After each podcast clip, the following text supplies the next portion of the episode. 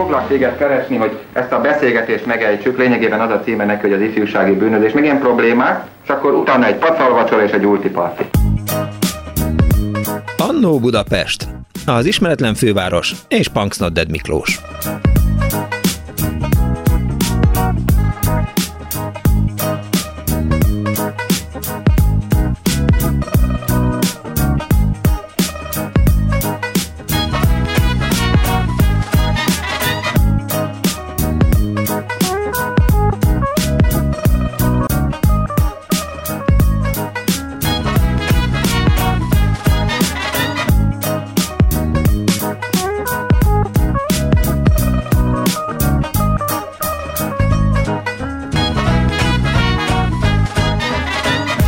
Jó napot kívánok a kedves hallgatóknak, ez itt a Klubrádió, benne az Annó Budapest az önök alázatos narrátorával.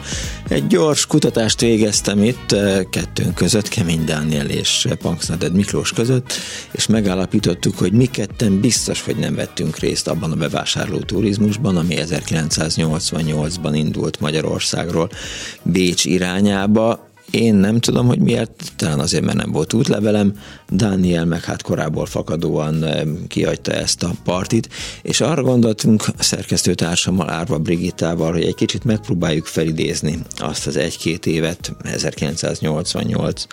november 7-ét, meg aztán 1989. április 4-ét, amikor magyarok százezrei mentek ki Bécsbe, és vásároltak mindenféle dolgokat, és arra biztatnám önöket, hogy hívjanak és meséljék el azokat a történeteket, amelyek önökkel estek meg, miközben bevásároltak. Tudták-e, hogy hova kell menni?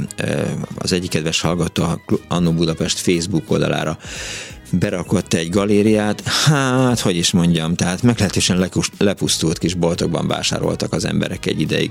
Nyilván nagyon fontos elektrotechnikai eszközöket, Grundig magnót, meg Gorenje hűtőládát, meg mindent, amit kellett. Szóval nekem ez abszolút nincs meg, és ha van kedvük, akkor világosítsanak fel. Hát egyfajta, ugye Fiala Jánosnak van a Messzerőjött Ember című műsora. Most egy kicsit az Annó Budapest is megpróbál ilyen lenni, hogy kiderüljön az, hogy kik, hogyan, miért és mennyi pénzért, mit kellett tenniük annak érdekében, hogy bevásárolják. Egyáltalán szükség volt Magyarországon 210 000 darab hűtőládára, tehát volt annyi dolog, amit bele lehetett ebbe rakni. Ez például egy kérdés. A képmagnót azt értem, mert hát képmagnóval azért lehetett vagizni, tehát hogyha egy családban volt egy képmagnó, akkor lehetett szólni a szomszédnak, hogy jöjjen át, és akkor meg lehetett nézni valamelyik James Bondot, vagy valamelyik Csicsolina filmet, és akkor azt mondták, hogy fú, a mindenségét, egy ilyen videómagnó nekem is kellene. De mondom, tőlem nagyon távoli táj, a Mehrwertsteuer kifejezésre természetesen emlékszem, mert sok embertől hallottam, és ott van persze az igazság, hogy én ugye nem vásároltam, de egyszer valaki a hón alá csapott, és a valuta keretemet felhasználva kivitt Bécsbe, és miközben én az autóban bambultam, ő vásárolt valami számítástechnikai alkatrészeket, de hát nagyjából ez volt az egész dolog, tehát én nem mentem be az üzletben, meg semmit sem csináltam, és igazából nem is érdekelt ez az egész. 1988-as számra más okból volt érdekes és izgalmas. Úgyhogy, ha van kedvük és beszámolnának ezekről a kalandokról, akkor nagyon hálás lennék. 2406953, illetve 2407953 a telefonszámunk, írhatnak SMS-t a 063030303953-ra, és persze az Annó Budapest, illetve a Klubrádió Facebook oldalán is hozzászólhatnak a műsorunkhoz, már hozzá is szóltak meglehetősen sokan, és már most megköszönöm Pálinkás Fuvannak azt a videó összeállítást, amivel gyakorlatilag promotálta a mai adást. Egy nagyon jól sikerült, hát szokás szerint egy, hát hogy is mondjam, a filmművészet csimbarasszóját súroló alkotásról van szó, a bécsi bevásárló turizmusról. Szóval hívjanak, meséljenek, és akkor lesz műsor. A vonal túlsó végén pedig már itt van velünk Kis Marci, aki a Klubrádió kollégája, Klubrádiós kolléga, aki több utazási irodánál dolgozott, több utazási iroda alkalmazottja volt, és ebben a Ebben a beosztásában nagyon sok magyarral utazott ki Bécsbe, és aztán, hogy ott mi történt, arról fog mesélni. Szia, Marci! Szia, Miklós! Szia!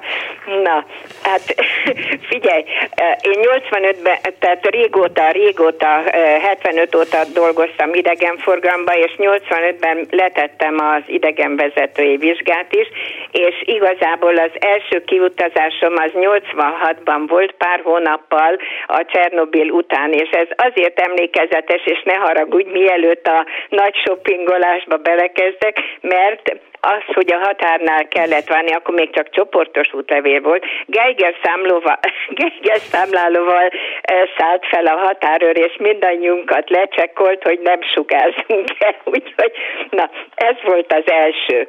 És aztán, amikor megindult ez a 88-ban, ugye, hogy világútlevelet kaptunk, meg hát volt már nem $55 valutakeret, stb. Akkor indult el ez a bevásárló turizmus. Volt szerencsém, idézőjelbe is néha ilyen bevásárló csoportokat kísérni.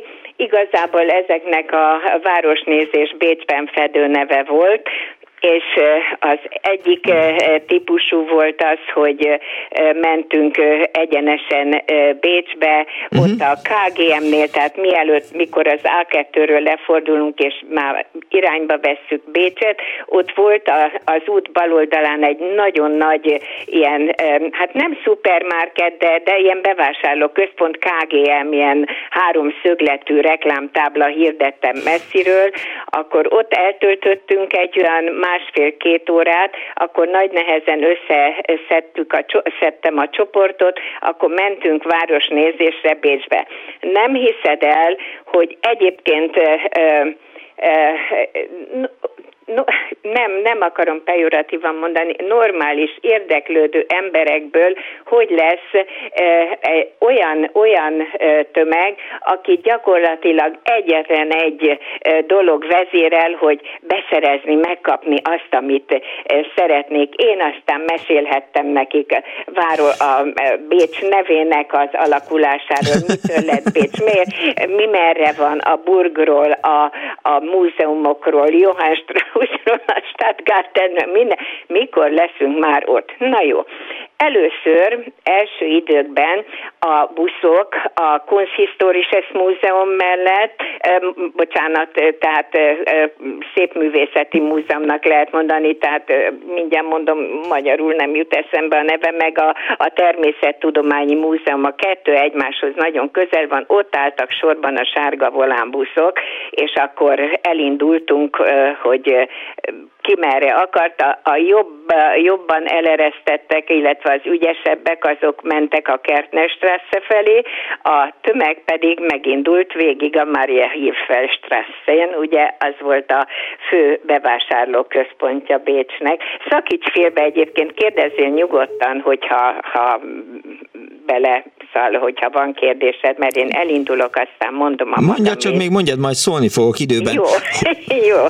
Na, és ugye akkor hát számunkra még olyan hű, de nagyon hangzatos áruházak voltak, ugye, mint a Gerngross, a Céundá, akkor a Billa, az mindenféle élelmiszer, és hát kozmetikum, a Kleiderbauer, Interspár, Deichmann, és hát stb. Úgyhogy persze voltak ékszerboltok, voltak fotóboltok, különböző üzletek, egészen le a nyugati pályaudvarig, és vissza. És mire mentek rá a magyarok? Jaj, a magyarok...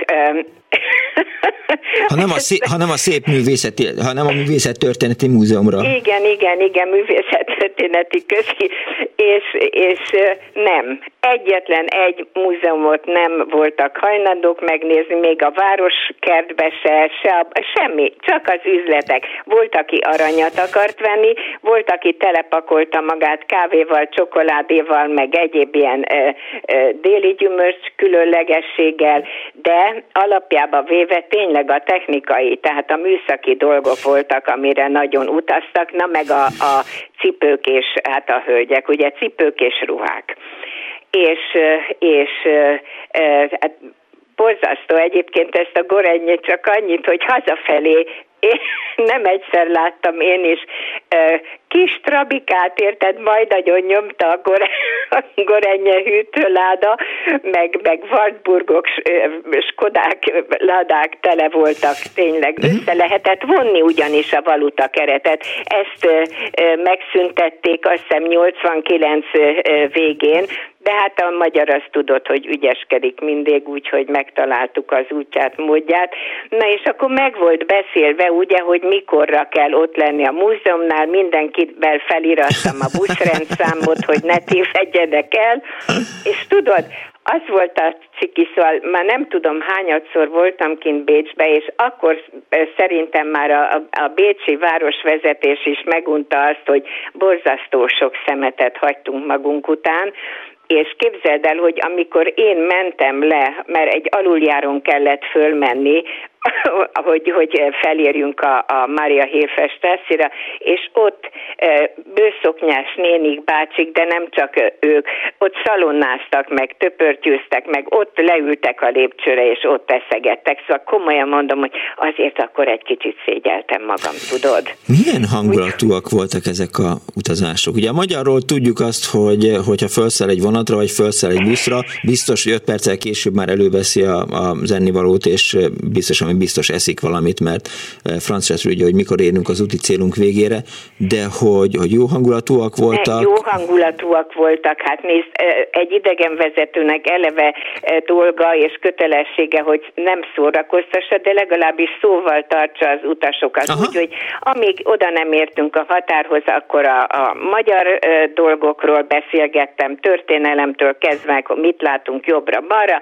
Amikor átléptünk a határon, volt olyan, hogy 2 órás várakozás után, és persze füstölt a fenekünk, hogyha jöttek a magyar vámosok, hogy nehogy megnézzék azt, mert hát ugye nem mindenki csak annyi pénzt hozott ki magával, amit lehet. És akkor, amikor ezen túl voltunk, akkor meg már annyira nem érdekelte őket, mondhat, én a sveháti ütközettől kezdve a Petronella Carnuntum, meg Haydn, meg az Esterháziak nem érdekelte őket. Igazából tiszta zsizsik voltak, tényleg olyan nagyon izgatottan. És hogy Marika, ezt hogy csináljuk? Hova megyünk? Ezt majd lehet, majd megmutatja, hol? Na hát szóval ott már nagyon-nagyon be voltak katavva a kedves utasok. Jó hangulat volt, tényleg jó hangulat volt, és izgalom, és amikor meg jöttünk vissza, hát akkor meg pláne sikerült megvenni, jaj de jó, köszi a tanácsot, ennyi, nézze, ezt vettem, hű, ezt szabad bevinni, hát aztán tudod, a gépkocsi vezetőkkel megmondtuk, hogy na most ez szerintem egy kicsit túl sok, úgyhogy ezt valahova el kell rejteni, hál' Istennek csoportos utazáskor nem piszkálgattak annyira bennünket, előfordult időnként.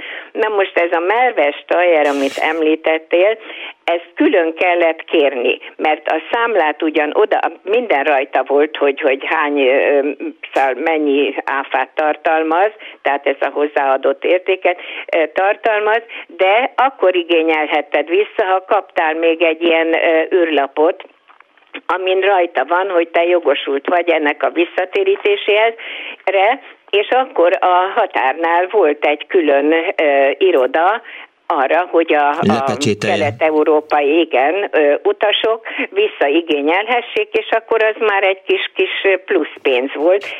Az élelmesebb határállomásoknál voltak ilyen kisebb butikok is, hogy na, aki még esetleg akar, akkor azt még hagyja, ott költse el. Ugye gondolom, hogy a magyarok azért annyira nem voltak bőviben a nyelvszólásnak. Nem. Erre fel voltak készülve a bécsi üzletek? Először meglepetésszerűen érte őket, viszont miután üzleti érzékük az van, úgyhogy a határ közelében is nagyon hamar felhúztak nagyobb üzleteket, vagy pedig kibővítettek, és hogy a magyaroknak tovább voltak nyitva például, hogy ezzel is kedvezzenek nekünk. Hát az első ilyen nagyobb bevásárlóközség az a Pándorf falva magyarul, és ott láttam, tudod, Mici, először, és ez úgy szíven ütött, hogy magyar ne lopj. Tudod, ezt a feliratot üdvözlünk, meg minden, de ahogy beljebb mentél, bizony ott volt, hogy magyar ne lopj, és ez engem nagyon-nagyon szíven ütött. Na, szóval ez volt az egyik típusú, általában megelégedettek voltak az emberek, izgultak, hogy mi lesz. Tudod, az az érdekes, hogy a Bruck Underleiter, tehát a Lajtánál, a Bruck volt egy ilyen határ, szóval egy olyan terület, ahol a Lajta folyón is átkeltünk, hogy hazafelé ott kezdődött a görcs, és kifelé meg ott indult el a felszabadulás. Tehát onnan éreztük, hogy már szabadabb vidéken vagyunk, úgyhogy meg azt is mondták az emberek, hogy még a levegő is más, és tényleg az első időkben azért azt is nézték, hogy hol haladunk. Mondjuk én okvetlenül, mert elölültem a sofőr mellett, hogy mennyivel tisztábbak, rendezettebbek a legkisebb falvak is. Tehát még ha nem is nagyon csicsásak, mert nem mindegyik a gazdagságtól, de a tisztaságtól és a rendezettségtől ragyogott. Ezt el kellett ismerni, és ezt mindenki mondta, hogy milyen jó lenne, ha nálunk is ez volna. Mondjuk az némileg egy kicsit az emberen magán is múlik, hogy tart rendet, mindegy, de ez mellékes. Melyik volt a legemlékezetesebb kalandod? Jaj, Istenem! Amikor egy néni elvetett a Shopping City Südben. Tudnélik, hát az egy óriási nagy, az mintha egy külön városrész lenne, csak kimondottan ilyen különféle óriási bevásárlóközpontok vannak, és hatalmas nagy parkolóval, ott is felirattam rendszámot, nézzék meg, ennek az épületnek állunk szembe, stb. Itt keressenek. És egy nénire 3-4 órát kellett várni. És már majd szétszedték egymást, meg engem is, de mondom, hova menjek megkeresni? Hát nem tudok én, ha elmegyek, akkor elkerüljük egymást ezen a nagy területen, nem tudok mit csinálni velük, illetve tehát nem fogom megtalálni, és aztán szerencsétlen sírva érkezett oda egy ilyen 50-60 év közötti hölgy, hogy ő bizony átment egyikből a másikba, nem talált vissza szerencsétlen. Úgyhogy gyakorlatilag ez volt egy ilyen rossz, egy kicsit kellemetlen érzés, mert emiatt sokkal később értünk haza. De olyan extrém dolgok, hogy amin jókat, hát azon tudtunk jókat rögni, hogy hát ki hogy verte át a vámosokat, meg hogy mit tudott hazacsempészni, de olyan extra dolgok nem voltak. Még azt akartam mondani, hogy mikor már nagyon megunták a bécsiek, hogy ott a lépcsőn szalonáznak a magyarok, akkor rakták ki a parkolást a Práterhez. Na és akkor arra meg volt a Mexikán Straße, tehát az is egy ilyen bevásárló, de ott olyan, hát egy nem zsibvásárszerű, csak ott mindenféle náció kirakta, amit akart, szóval olcsóbban lehetett minden, mint nálunk a kínai piac, mondjuk így. Ja. És akkor az volt még egy nagy szám, hiába volt a közelében a Stefánsdom, egyetlen egy, mert megkérdeztem, hogy valamit talán megnéztek-e. Hát kívülről láttuk a Stefánsdomot, de ennyi. Kívülről persze. Ennyi, igen. Ja, igen, tök jól néz ki. Köszönöm szépen, Marci, hogy itt voltál. Jó, nagyon szívesen. Viszont hallásra, szervusz. Szia. 24 30 95 350, mi is a telefonszámunk? 24 06 95 3, bocsánat, itt összevezik, zavarod a számokat, tudod, jó, Dániel, hogy hogy időnként ezek nem mennek nekem, illetve a 0630303030 953-as számra írhatnak a hallgatók, és arra biztatom önöket, hogy meséljék el bécsi kalandjaikat a bevásárló turizmus során 1998-1999-ben. Mi történt önökkel, önök hogyan verték át a vámosokat, hogyan sikerült alkudni, és egyáltalán hogy nézett ki ez az egész. Halló, jó napot kívánok! Halló, jó napot. Vagyok, jó napot. Kész sokan. Én két vidám történetet szeretnék elmesélni, hogyha érdekli. A 89-ben a számomra nagyon szép emlékű Bart Istvánnak támadt az a konjunkturális ötlete, hogy készüljön egy bécsi bevásárló kosár című könyv, aminek az volt a célja, hogy hát eligazítsa a pestieket, hogy hogyan kell és lehet Bécsbe vásárolni. Én ennek az egyik szerzője voltam, és egy barátnőmmel együtt nekünk értelemszerűen, hát a kozmetikai cikkek árának felderítése és a beszerezhetősége jutott. Na most, hát a szappanok, ugye hát ez egy hatalmas nagy sláger volt, és ezeket általában, meg a magyarok által vásárolt dolgokat nem feltétlenül a Mária Hilferen árulták, hanem annak a mellék utcáiban ilyen eléggé kis poros, alkalmi, hirtelen összekapott boltocskákban. Szóval benyitottunk az egyikbe, kérdezzük, mennyi a kemény szappan, 12 shilling. Hát az nekünk sok. Hát miért mennyi kéne? Hát egy másodperc töredéke alatt el kellett döntenünk, hogy most fogunk-e rövid időre szappanba szélhámoskodni, de hát miért is, ne? Úgyhogy rávágtuk, hogy legalább 1000 darab, fele rózsaszín, fele fekete, és 850-nél magasabbra nem tudunk menni. Várjon, mondja a pasi. Türelmetlen arcot vágtunk, ő meg szépen szerb nyelven felhívott egy vélhetően másik szerbet, és azt mondta, hogy hát jó, holnap utánra lehet az 1000 darab. Nagyon meg voltunk sértve, hogy itt még el kell veszegetni 2 napot, csak azért, mert ők nem raktároznak, mert nincs hozzá tőkéjük.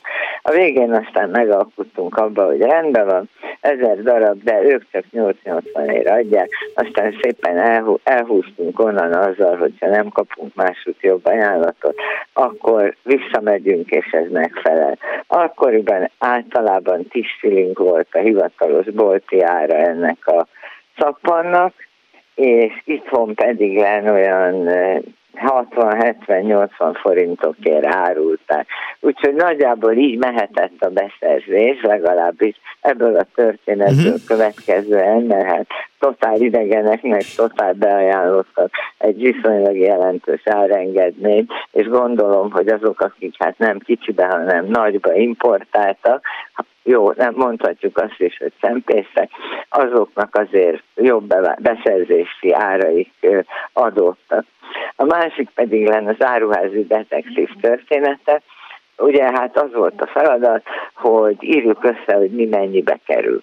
És bementünk egy Billa áruházba, kockás füzet, peruza, egyik termék levesz a polcról, leírjuk, hogy pontosan mi a neve, visszatesztük. És ez így ment már egy órája, amikor észrevettük a balonkabátos embert, aki rendkívül udvarias volt, nagyon zavarba volt. Látta, hogy mi mindent visszateszünk, és semmit nem a zsebünkbe rakunk, de szorgosan írjuk az árakat. És akkor hát kezdett érdeklődni. Tehát mégis honnan jöttünk? Hát melyik konkurenciától? Mert hát az rendben van, persze az árak ki vannak téve és nyilvánosak, de hát nekik az mégiscsak kínos, hogy konkurencia ilyen szervezetten idejön, és elkezdi összeírni az ő áraikat.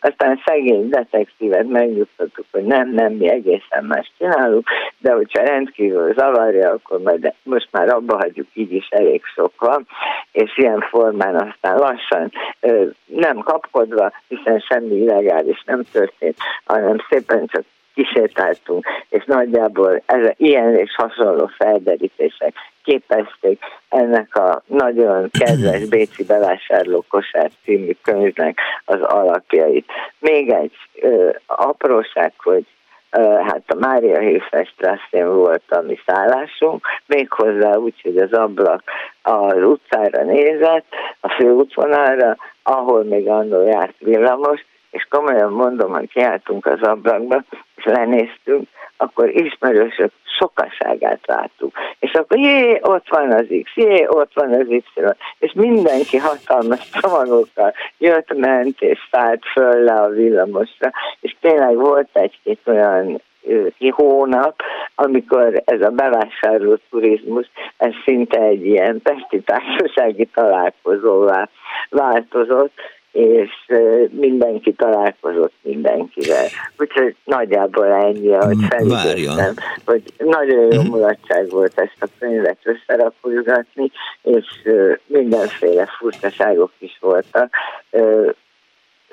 Nem egészen szerették a bécsiek azt, hogy ilyen hatalmas, illetve szerették, hogy nagy a forgalom, de azt, ahogyan ez megvalósult, azt azért hát egy kis fenntartással fogadták.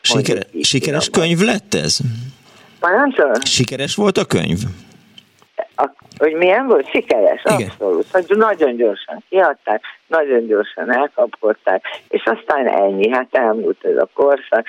Nekem egyébként a férjem egy néhány éve vette meg az antikváriumban, mert valahogy elvesztettem, de szerzett egyet, és voltak mások a műszaki cikkek felderítésével voltak megbízva, megint mások az éttermekkel, tehát ez egy csapat volt, egy 8-10 fős csapat, akik különböző témákra szerveződve oda kiszabadultak, egy hétig dolgoztunk, körülbelül másfél hét alatt megírtuk, és aztán megjelent, elkelt, vége. De mindenképpen egy nagyon mulatságos és izgalmas, a maga módján izgalmas korszaknak az emléke. Úgyhogy jó témát választottam ezek szerint nem csak az volt az okosság, hogy az ember magának hozott egy Fischer magnót, hanem az, hogy behozott 10 000 darab szappant. Hát persze.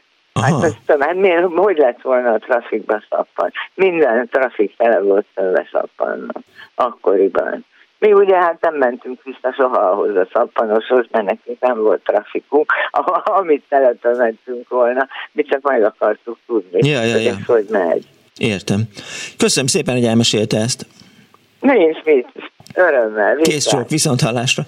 Hallgatói SMS, havonta egyszer 35-40 szállodába vittem ki magyar nyelvű Wiener Walzer bevásárló magazint, amit az egyik első magyar-amerikai Kft. Adott ki, a reklámszervezője Kalmár Zita volt, írja Kavics.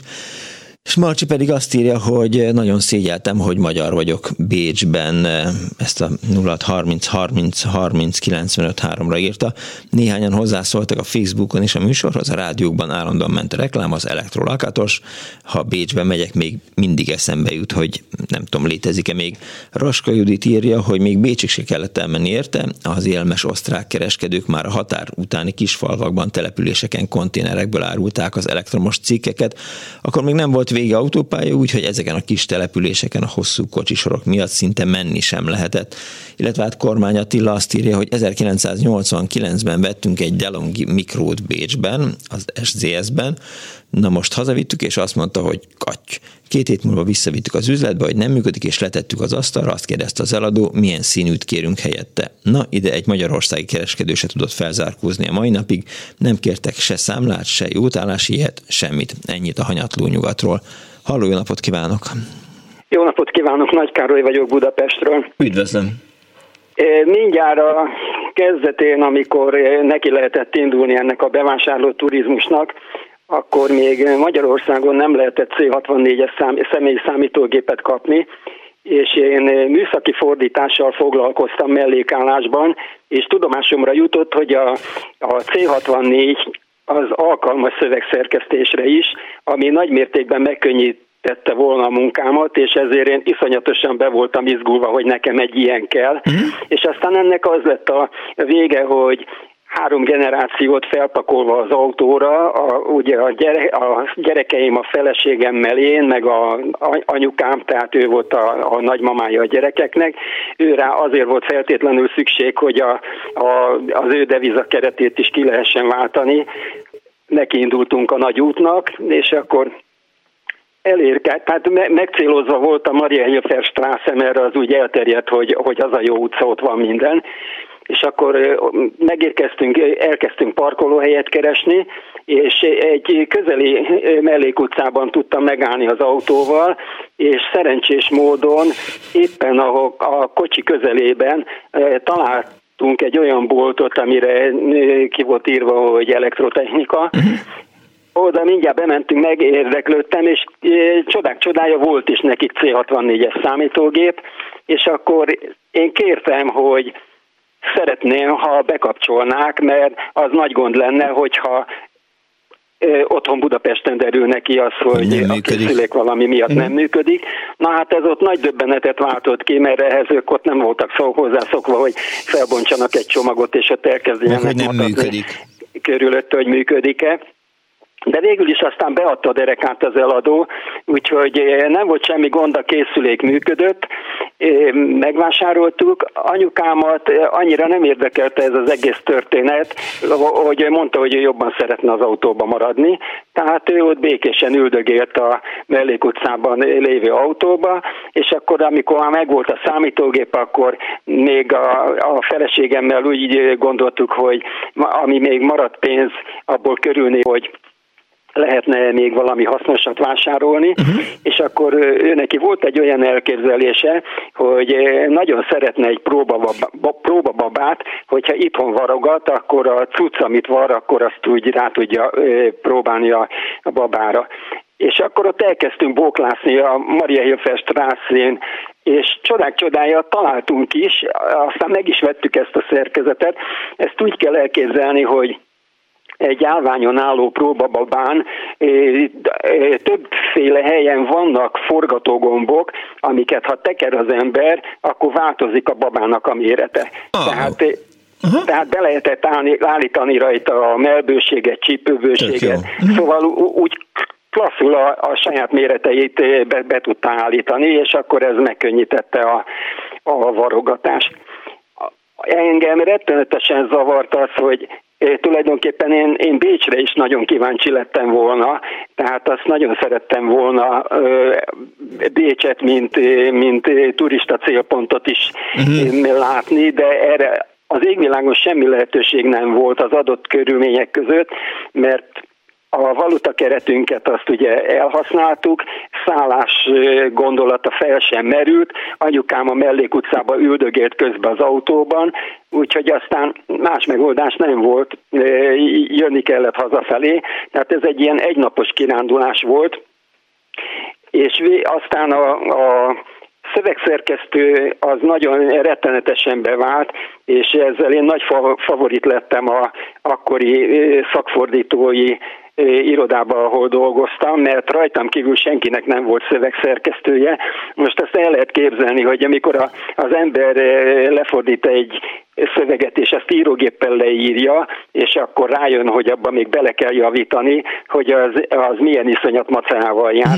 Úgyhogy ahhoz képest lesz, hogy szövegszerkesztővel lehetett dolgozni, ez nagyon megdobta a felhasználhatóságát a szerkezetnek, és akkor volt egy magyar kisiparos, aki meg kifejlesztette egy olyan készüléket, amit volt a C64-nek egy csatlakozó felülete, ahova ezt a modult, amit ez az ember gyártott, ha beledugta az ember, akkor ez egy interfészt, csatlakozási felületet képezett. Egy akkoriban lehetett kapni itt nálunk Magyarországon egy Erika nevű elektromos írógépet, ami csatlakoztatható volt ehhez az interfészhez, amit a C64-be be kellett dugni, és akkor ez az Erika nevű írógép nyomtatóként működött, tehát ez egy rendes írógép volt, tehát nem úgy kell elképzelni, mint a mostani nyomtatókat, hanem ez egy margaréta tárcsás írógép volt, ami utána szédületes sebességgel lepüfölte azt, amit úgy egyébként a képernyőn lehetett látni. Úgyhogy ez volt a célirányos utazásnak végül is jó lett a vége, mert rettenetesen használható volt, amit beszereztünk. A C64 az nem volt kokomlistás? Ezt nem tudom, én csak arra emlékszem most így vissza, hogy az már elterjedt itt, hogy létezik egy személyi számítógép. Ugye annak idején a személyi számítógép önmagában még igen nagy újdonságnak számított. Volt az EX81-esnek nevezett személyi számítógép, meg a C64, de nem lehetett még Magyarországon kapni akkor.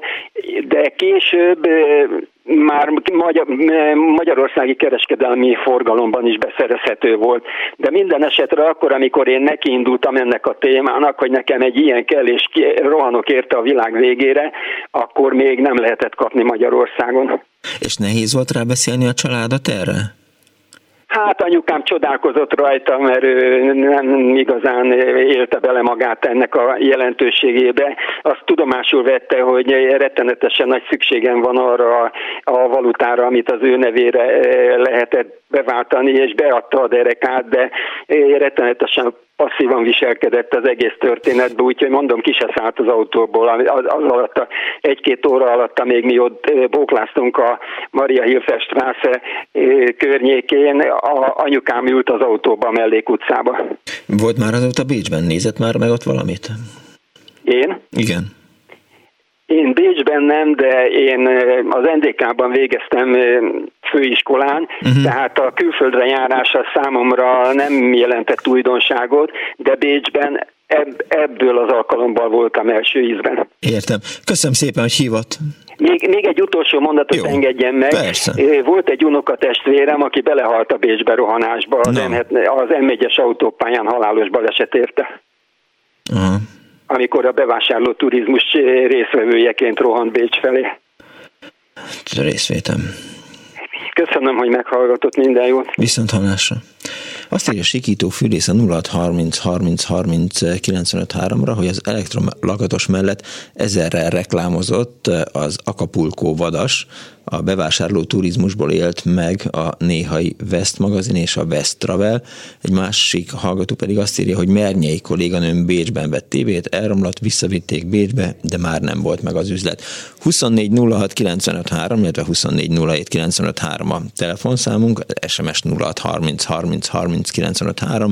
Persze a Facebookon is hozzá lehet szólni a műsorhoz, ami ma az osztrák bevásárló turizmusról szól. Halló Vienna!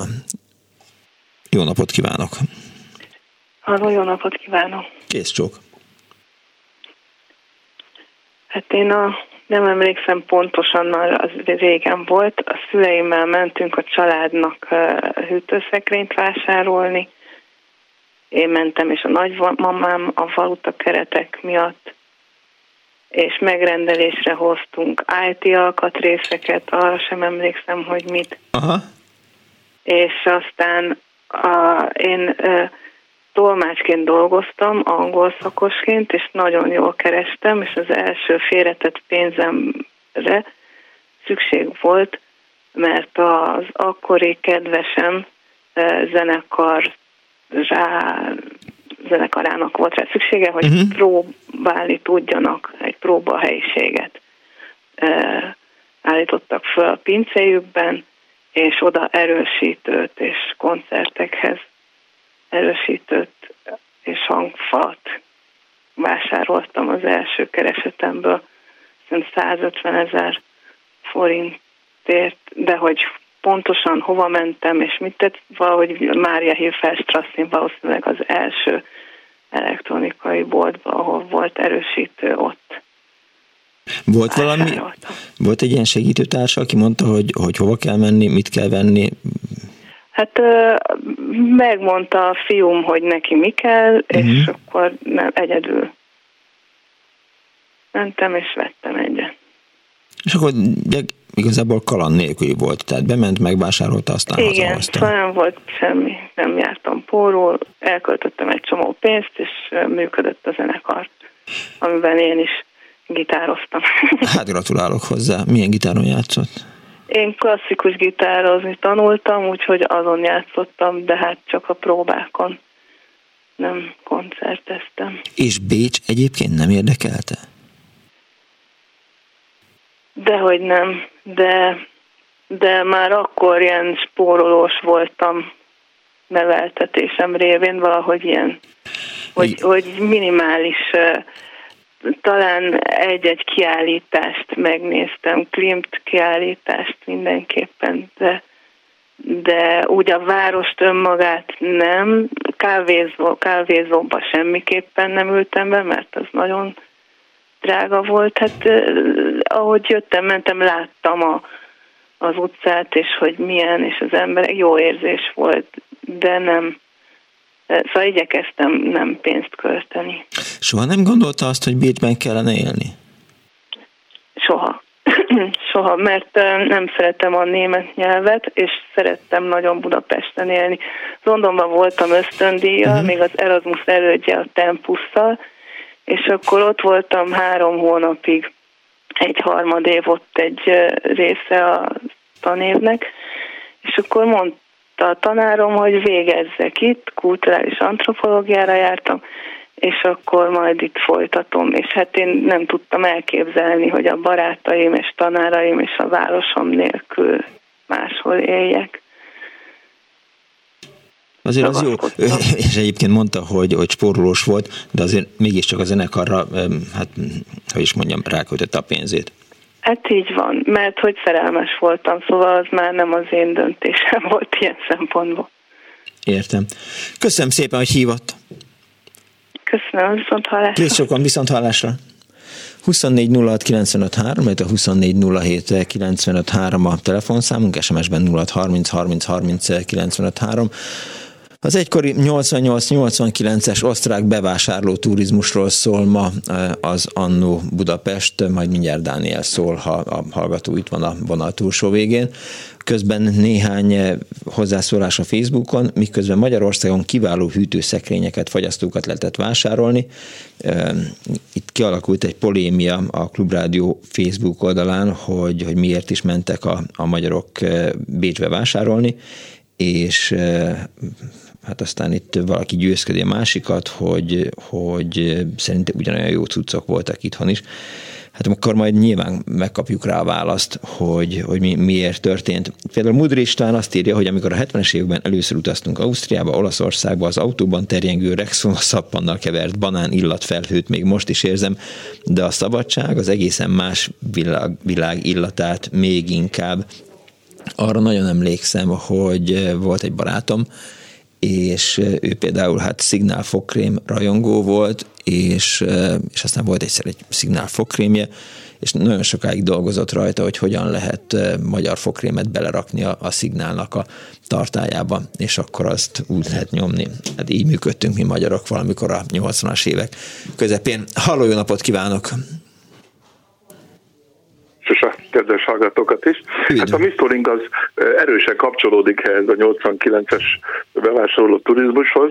Akkoriban birtokoltunk egy gyönyörű szép piros 1006-os motorra rendelkező csodálatos Volkswagen bogarat, és a két kislányunkkal, az 6 és 9 éves lányokkal eldöntöttük életünk első nekifutása, megrészegültünk a szabadság szagától, hogy mi elmegyünk Velencébe. És fogtuk magunkat, összeszedtük a cuccainkat, megszereztük még úgy azt hiszem valutalapról még talán valamennyit még ki lehetett venni, ezért épp a napokban volt a kezemben, és meglepődtem, hogy olyan busztak is okmány volt ez. Mármint a valutalap az a, hát igen, ilyen rózsaszín.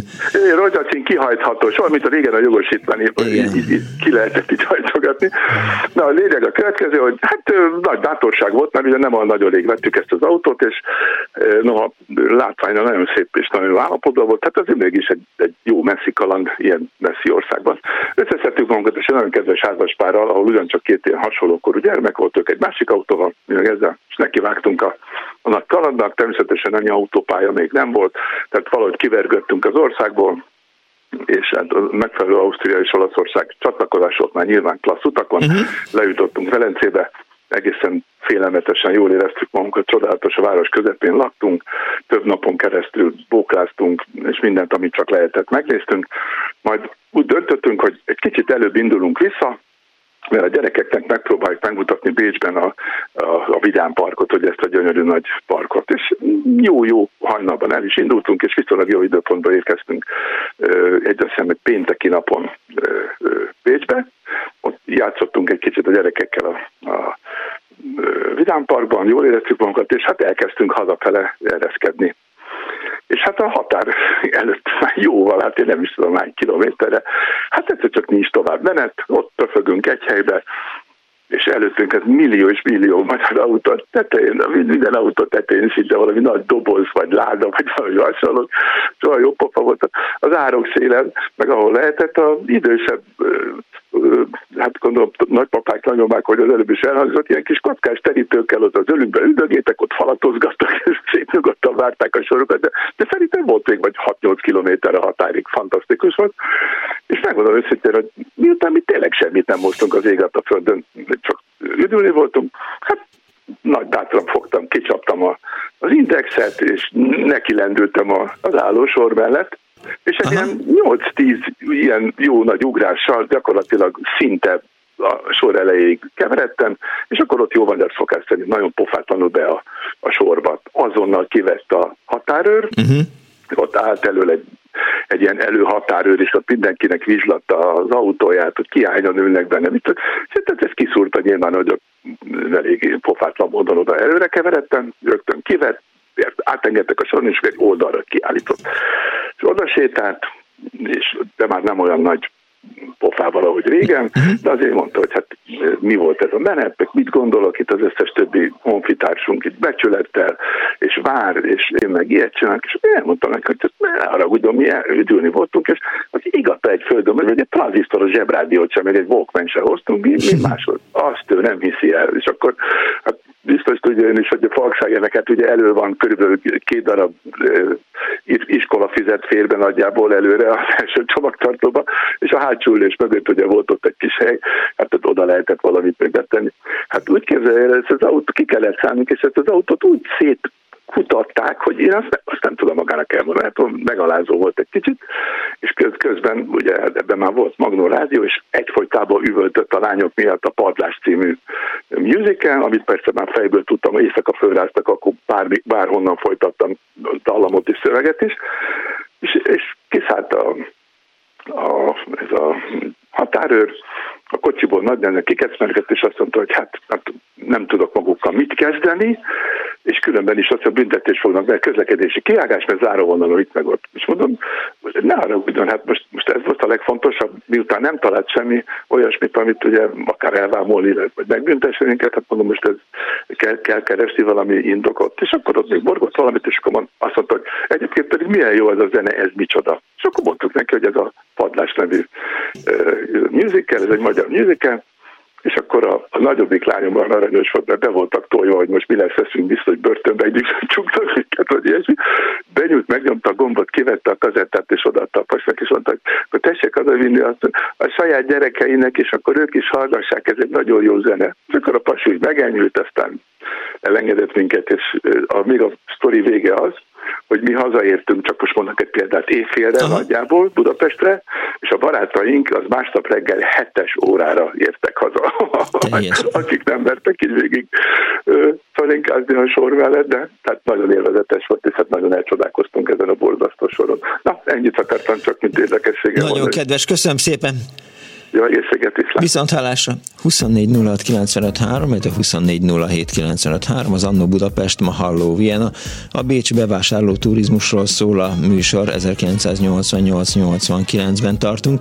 Azt írja egyik hallgató, hogy emlékszem, amikor a Mária Hilferen építették a metrót, és csak egy kis sávon lehetett közlekedni a járdán, írta Gabi. Én most is szégyellem magam Bécsben lázító Lázár János miatt, írta Jani. Sziasztok, mi egy Fischer videót vettünk Bécsben, valami Kék Duna Elektronika nevű boltban. Az eladó azt mondta, hogy van rá garancia egy pesti szervízben. Hittem is, meg nem is. Aztán elmentem a megadott címre valahol a Boráros tér közelében, és tényleg úgy volt. Persze, soha nem romlott el, írta Attila a 0630 30 30 95 3-ra. Ha önöknek vannak emlékezetes kalandjaik ezekről a bevásárló túrákról, erről a bevásárló turizmusról, akkor hívjanak és meséljenek, van még rá egy órájuk.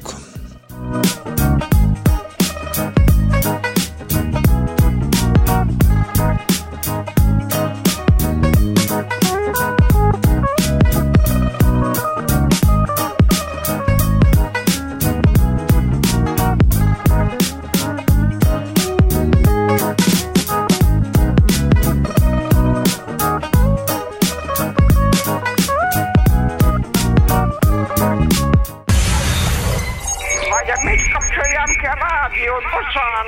Jaj, igen, jaj. Igen. Elnézést, jó napot kívánok. Mert ez a kis éppen olyan jó, és éppen azt teszi, amit kell. Annó Budapest, az ismeretlen főváros és Panksnated Miklós.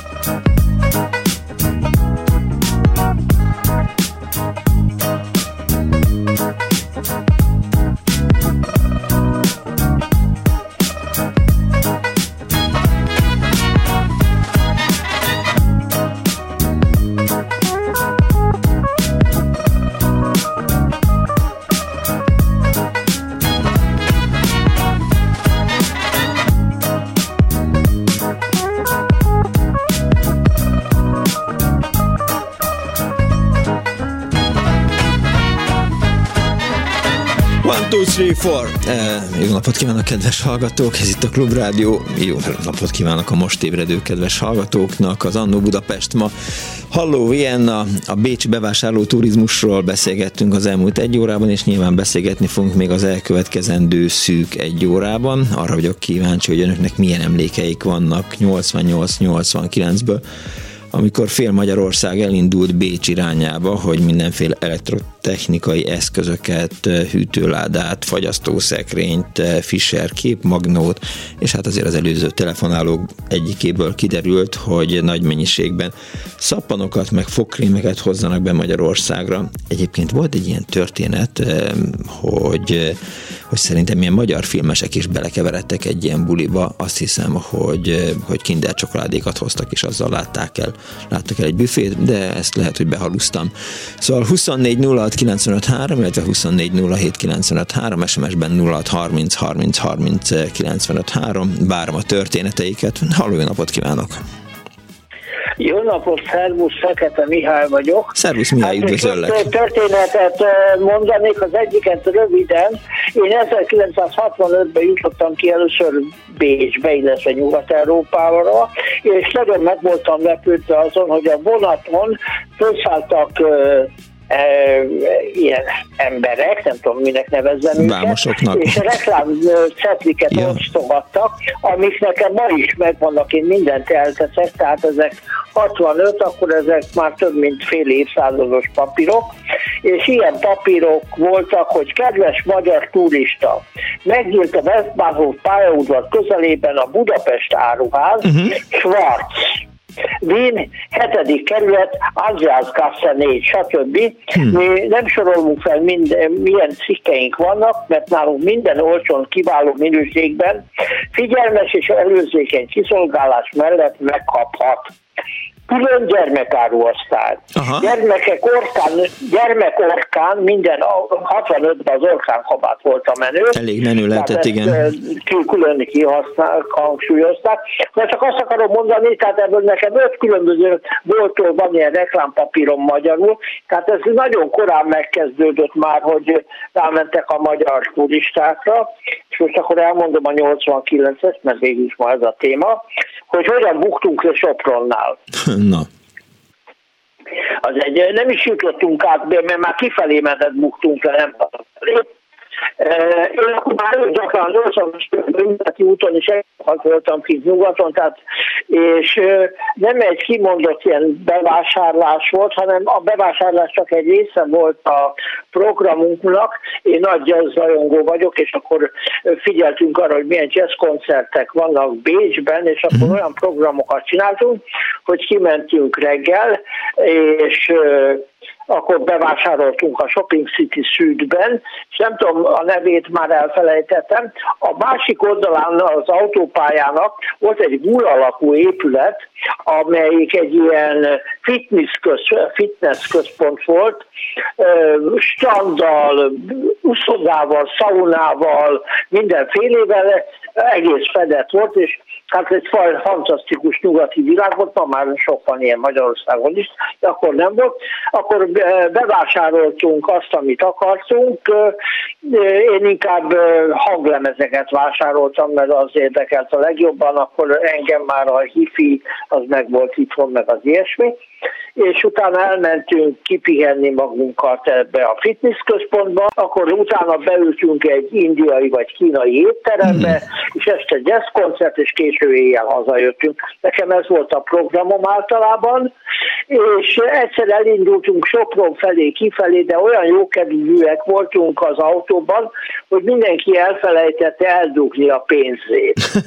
És nem is beszéltük meg egymással, hogy mit fogunk hazudni a vámosnak, és nem is kérdeztük egymástól, mert nagyon jó barátokkal voltam, hogy mit fogunk mondani. Tehát semmi, ott voltunk a határon, széles jókedv, és akkor teljesen logikus kérdése volt a határőrnek, hogy van-e valuta kiviteli papír. Én azt hittem, a többieknek legalább egynek lesz papírja, nekem is lehetett volna éppen, mert volt BC számlám. De akkor nem érdekelt, akkor már elég sokat jártam ki. Akkor gondoltam, hogy átjutunk valahogy, és akkor elkezdték átkutatni az okot, és mindenkinek a pénzét megtalálták. Tőlem 3000 shillinget vettek el, ez elég sok pénz volt. Igen. És rögtön bevonták az útlevelünket, nem is engedtek kiutazni, és visszairányítottak, de ezzel együtt a jókedvünk az nem múlt el, úgyhogy jöttünk hazafelé, és akkor elmentünk Győrbe, egy baromi jót ebédeltünk, és akkor tudod, volt a médiavév, biztos jártál a médiavév. Hogyne, persze. És annak az egyik központi helysége volt az a zsinagóga, amit renováltak. Igen. Győrben. És akkor renoválták Győrben a zsinagógát, oda bemásztunk, fölmásztunk a falakra, és megnéztük a félig kész zsinagógát, és tulajdonképpen utána hazajöttünk, és akkor már elég liberális volt az ország, mert hogyha így elvették volna mondjuk 65-ben az útlevelemet, hát akkor egyrészt lecsuknak, valuta bűnszabály megsértése miatt, másfelől egy évekig nem kaptam volna útlevelet, de itten a Budapesten a útlevelemet 3 hónap után visszakaptam, úgyhogy semmilyen büntetést tulajdonképpen, hát ez 3 hónap az nem egy komoly idő, ugye, úgyhogy visszakaptam, akkor már nagyon liberális ország voltunk 89-ben szerintem. De egy kis szódával, figyelj, hogy nincs valaki az ingatlanban, aki ezeket a sok hülye papírokat kidobálna időnként? Ez egy elég kritikus dolog, én egy bazi nagy ingatlanban lakom, teljesen egyedül, és minden tele van, de itt van 3000 hanglemez, megvannak a szalagjaim, van 3000 CD-im, vagy nem tudom mennyi, könyveim, rengeteg művészeti könyvem, engem a Ésnek, a folyóiratnak 20 éves gyűjteménye, úgyhogy engem sok minden érdekel, és valóban nincsen szívem semmit kidobni, és nagyon öreg ember vagyok, és az a kérdésem, hogy mi lesz ezzel a sok szarral. Hát igen. Nincs ötletem, ajánlt föl az Ossának talán. Az mi? Hát ez az Open Society archívum, a Ronald Binken alapítvány, ők lehet, hogy be tudják fogadni ezeket a cuccokat, mert hogy nekik nincsen, tehát erről arra szolgál az archívum, hogy Kelet-Európát rögzítse, Kelet-Európa történetét, tehát hogyha nálad vannak ilyen dolgok. Mert én a Fortepánnal kapcsolatban vagyok, mert van 3000 diám is. Imádni fogják. Miklósi Tamással. Ja. Már hónapok óta szkennelem a diáimat nekik. Aha, én lusta vagyok szkennelni, azt gondoltam, hogy majd beviszem a hónom alatt azt a rengeteg fényképet, aztán majd ők megcsinálják. Csak annyi ilyen nagyon régi dolgom van, tudod, szóval tényleg öreg vagyok, és sokkal öregebb, mint te, és ezek mindig ilyen fél évszázados emlékek, és ugye 65-ben, már meséltem neked, hogy én voltam első, aki Magyarországról Rolling Stones koncerten járt, és 65-ben volt ez ugyanezen az úton, és ki van rakva a falra a jegy, meg Bécsben voltam Frankfurtban 82-ben, szóval Montreux-ben a Jazz Fesztiválon rengeteg mindenen voltam. Úgyhogy, és ezeket nincs szívem ma már kidobni. Ne, ki ne dobd. És egész különböző dolgok érdekelnek, úgyhogy hogy nem tudom azt mondani, hogy ez ilyen, meg az, de mindenem van itten. Rengeteg hülyeség van itten. További jó egészséget az archiváláshoz. Köszi. Viszont hallásra. Hát ez volt a mai hozzászólásom. Köszi szépen. Jó. Viszont hallásra, szervusz. Azt írja a hallgató, hogy ebben semmi szégyenletes nincs, se azok, se a turisták részéről, akik, igen, majd mindjárt összerakom. Tehát nem csak Bécsi bevásárló turizmus volt a 80-as években, aztán persze szétesik az is valamilyen SMS fal, hanem müncheni, sőt Szovjetunióbeli, konkrétan Lvovi csoportot is kísértem, mint idegenvezető Münchenben. Több kint élő magyar kereskedő jól élt ebből, semmi szégyenletes sincs se azok, se a turisták részéről, szerintem, írja a kedves hallgató. Egy másik azt írja, hogy kedves Klubrádió, 1989-ben a barátaink kissé furán néztek ránk, pontosabban hülyének néztek bennünket, mi is kimentünk Bécsbe, de semmit sem vettünk, ellenben végigjártuk Bécs nevezetességeit, sok-sok élménnyel és néhány tábla csokival jöttünk haza, üdv Zsozsó. És egy másik hallgató, és amikor nem Bécsben vásároltak, akkor itthon voltak a piacok, és rengetegen jártak a Hawks and Class Tiger Jacketben, bordó és zöld volt. Nem emlékszem erre a márkára, elment mellettem, mint a szél. 24.06.953, illetve 24.07.953, a Klubrádió Annó Budapest műsora ma Bécsbe települt, és a bevásárló turizmussal foglalkozik. Haló! Jó napot! Késcsók, jó napot! Jó napot kívánok! Egy mondattal hadd szóljak hozzá az előző úrhoz, szerintem az a wellness központ, amiről ő beszél, az a piramid. Aha. Szerintem már nincsen meg, az ott volt a Shopping City Süd mellett valóban, de ez csak egy mellékes, talán erre gondolt ő is. Én kicsit szétszedném a magánbevásárló turizmust, amikor valóban nagymamától, tántitól kezdve mindenkit vittünk, hogy a valótakeret meglegyen, és mindent tudjunk vásárolni, de aki abban a szerencsés helyzetben volt, hogy gyakran járhatott hivatalos útra nyugatra, és elsősorban itt most Ausztriáról vagy Bécsről beszélek, akkor mi ezt valahogy úgy szerveztük meg, hogy megrendelésre, tehát voltak Budapesten a 87, 88, 89-ben olyan KTS-ek, meg tudnék kettőt mondani, de lehet, hogy ezt nem szabad, mert tudom, én megsértem az emléküket, akik effektíve kiadták azt, hogy milyen számítógép alkatrészt kell hozni, fogalmam se volt, hogy mik azok. Megmondták, hogy hova kell menni, az Eszterházi Gasszéba kellett, ott voltak ezek a boltok. Megmondták, hogy mit kell hozni, hivatalosan elvámoltuk, tehát teljesen okék voltunk, mert úgy vették át ők tőlünk, és még így is egy nagyon jó üzlet volt, ezt be kell látni, mert akkor valóban ilyen 8-8-60 valami ilyesmi volt akkor a shilling, és hát bizony olyan 14-15-öt azért ki lehetett belőle hozni, és végül is semmi illegális dolgot nem tettünk, éltünk azzal a lehetőséggel, hogy a munkánkból kifolyólag mehettünk és utazhattunk, úgyhogy ezt szerettem. És hát nagyon sok híres emberrel lett ezekben a boltokban, ez 4 vagy 5 ilyen bolt volt, ahol ezeket a alkatrészeket lehetett kapni. Sok-sok híres emberrel, színésszel, ismert, ma azt mondanánk, hogy celebbel találkoztunk, akik ugyanebben a cipőben jártak. És valóban sajnos azok, amikor magán emberként mentünk, és mi is ugye vásároltunk, ez a bizonyos feliratok az áruházakban, meg talán akkor már volt DM, ez a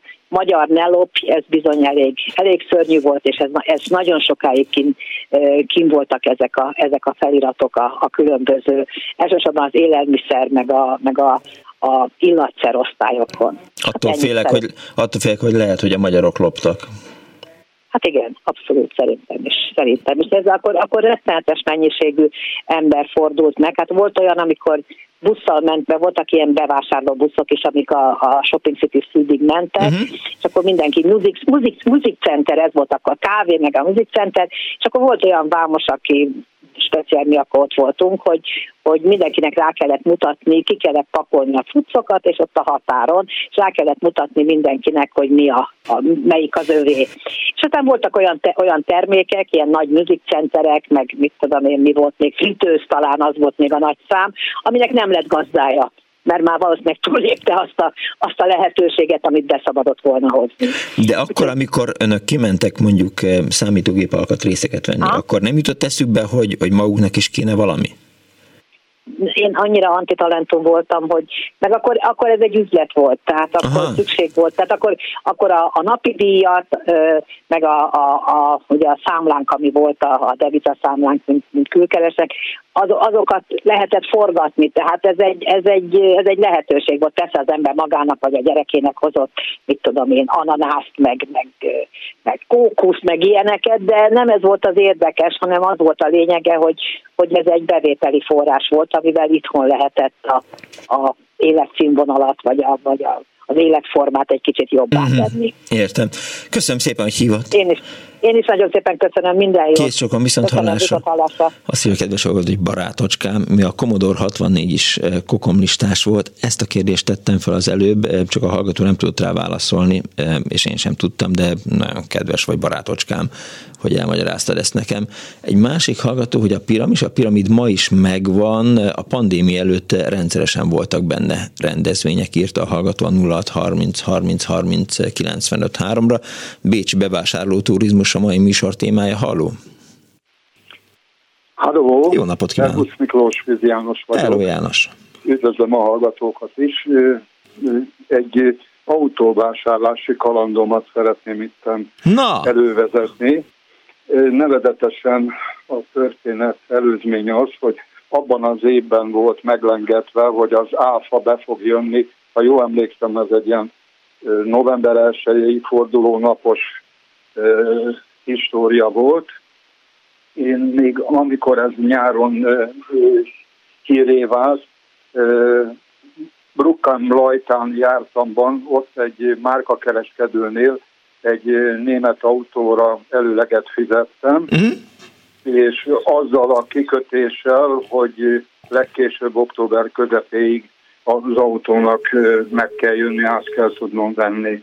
Hát ezzel a feltétellel megtörtént a szerződéskötés, és hát az ő októberi visszaigazolása szerint az utolsó októberi héten átvehető az autó. Hát ez már nagyon szoros volt a áfaforduló napig, de hát minden remény meg volt, hogy időben meg lesz. Kimentem egy barátommal együtt, és hát sajnos a csalódást a kereskedő azzal okozta, hogy valami probléma volt a vasúti tréleres szállításnál, és még nem tudták leszedni a trélert. Kaptam egy mesét, a lényeg az volt, hogy nem tudták volna arra az időpontra, amikor ezt kellett volna az autót biztosítani. Bruckán-Lajtán volt egy másik kereskedő, elmentünk ott körülnézni, és hát a szalomba egy gyönyörű szép autót láttam, rákérdeztem a kereskedőnél, azt mondta, hogy sajnos ez már le van foglalózva, de hát ha 2 óráig nem jön a vevő érte, akkor 2 után hajlandó megállapodni velem. Hát ez ilyen 11 óra körül volt, hát órákon keresztül rágtam a körmömet, és hát szerencsém volt, 2:45 körül a kereskedő előállt azzal, hogy fölhívta azt, aki ezt annak idején előlegezte, és az valamilyen okból nem tud jönni, és nem is veszi át.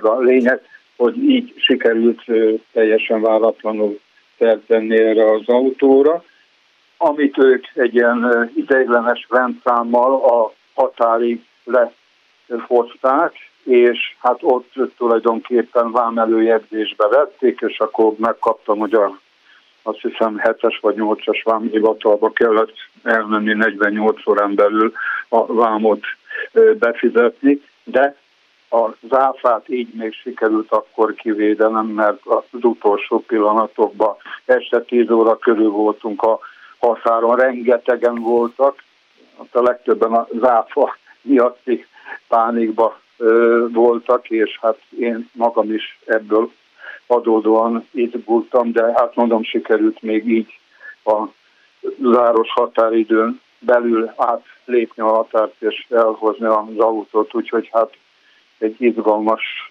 kalandos nap volt, de hát végül is ilyen értelemben eredményesen végződött. A Commodore 64, amit emlegetve volt többször, hogy embargós vagy nem. Nem volt embargós, sőt az utódja a 128-as sem, Én egy kereskedő cégnél dolgoztam, ahol hátba átvett külkeresek által behozott ilyen privát importba behozott gépeket vettünk át és kezeltünk, és ott megvolt a hivatalos kokomlista nálunk akkor, hogy mik azok, amik ilyen szempontból kritikus esetek, abban nem volt benne a Commodore 64 és a 128-as sem, úgyhogy ezt csak ennyit tudok itt hozzáfűzni. János, és ha nem titok, akkor milyen típusú gépjárművet vásároltál? Az első, ami nem jött össze, az egy Opel Kadett lett volna, és ami összejött, az árba még kevesebbe került, egy Ford Orion Gia. Aha. Napfénytető, nyitható tető, egy szuper autó, egy véletlen ismerősöm, aki véletlenül szintén ugyanitt volt érdekelt, és nyáron fizetett be, hát amikor meglátta a kocsimat, azonnal le akart venni, hogy adjam át neki, ő meg az enyémét, mert az egy szerényebb felszereltségű autó volt, de hát én ezt persze nem akartam akceptálni. Ja. Köszönöm szépen, János, hogy hívtál. Én is köszönöm szépen a... Viszontlátásra, szervusz. Kovács Rita nyújtotta segítőkezét. A Commodore Amiga volt kokomlistás, mert a Motorola 68000 processzor volt benne, ami a Pershing rakétákban is, a barátocskádnak elmondhatod, Miklós. Köszönöm szépen, kedves Rita. Halló, jó napot kívánok! Szép jó napot kívánok! Üdvözlöm, Miklós, szervusz! Rányigó Hubert vagyok, azaz Ricsi, és üdvözlöm a hallgatókat! Hello, szia! Nagyon röviden, 87. november 7-e az egy szombati nap volt, és legjobb emlékeim szerint a félország akkor Ausztriában ment át. Igen. Mi úgy indultunk, hogy majdnem másfél éves fiammal, hogy Győrben volt a hadiszállás. Pénteken oda mentünk, szombat reggel át a határon, és hát eszünk ágában nem volt Bécsbe bemenni, hanem Nickelsdorfba körül lehetett nézni, Zurndorfba körül lehetett nézni, meg Parndorfban is. Parndorfig szerintem nem is jutottunk el. Bevásároltunk, és vissza is jöttünk. Ez volt szombati program, és vasárnap ugyanaz, még egyszer, mert vasárnap is nyitva volt. És nem tudom, hogy az első órában elhangzott olyan információ, csak úgy rémlik nekem, az volt a legnagyobb trükk, hogy 30 000 forintig vámmentesen be lehetett hozni, és kisgyerekeknél volt 10 vagy 15 000 forintos vámmentesség. Uh-huh. A felnőttnél azért volt ott a nagymama, Nickelsdorfba lepakolva, és remélhetőleg hazafele nem elfelejtve, később ott kifejezetten szálláshelyek is voltak, hogy visszafele aztán a nagymamának a vámmentes keretét is fel lehessen használni. Igen. Ennyit, ez az egyik, a másik, az csak egy rövid megjegyzés. Én akkor 80-as években egy magyar budapesti gyógyszergyárban dolgoztam. Hát hetente jöttek a kollégák videó lejátszó német vagy angol nyelvű leírásával. És mivel én született német vagyok, mindig a kezembe nyomták, hogyha Ricsi, fordíts már le, légy szíves. Soha az életben nem két egyfajta típus érkezett vagyok. Uh-huh. Úgyhogy én nem tudom hányat, de ha 20-at, ha nem, akkor még annál jó, hogy többet sikerült lefordítanom a kollégáknak, de az, hogy mondtam is nekik, mondom, ha valaki kimegy itt a lista, ezekről már van fordítás, mind jó, ezeket nézzétek. Soha nem volt duplázás. Aha. Egyébként belefutottam, Klauber Mátyás, Kardosi úr is segített természetesen, a Szemle folyóiratban jelent meg 1988 a Gorenje éve című írása, és abból az derül ki, hogy az 1987 évi 200 000 fővel szemben 1988 évben kereken 2,5 millió alkalommal vették a kiutazók igénybe a turista ellátmányukat. Uh-huh. Tehát, hogy ez okozott egy kis gondot Magyarországon, akkor azt hiszem. Hát meg volt a keret, föl lehetett használni. Ja. Aki nem használta föl, az élt a lehetősége. Hát csak nyilván nem számítottak arra, hogy mindenki ki fogja használni. Hát az lehetséges. Én annyit tudok mondani, hogy amikor legjobb emlékeim szerint másnap, tehát vasárnap mentünk ki, elég korán volt voltunk itt, nyitásra mentünk, és akkor már ki volt nézve, hogy mit akarunk. Tehát Szundorfban voltunk egy, ami régebben ez vagy egy műhely volt, vagy egy istáló, de szépen ki volt kupálva, és rendben volt, és megvettük, amit akartunk, plusz még néhány videókazetta, meg minden, és vissza. És a határnál, hazafele, a határnál előttünk egy vagy kettő autó volt összvisz. A túloldal, Ausztria felé természetesen hatalmas sor volt, visszafele még senki nem volt. Elmentünk Győrbe, pihentünk, és utána jöttünk haza Budapestre. Ja. Értem.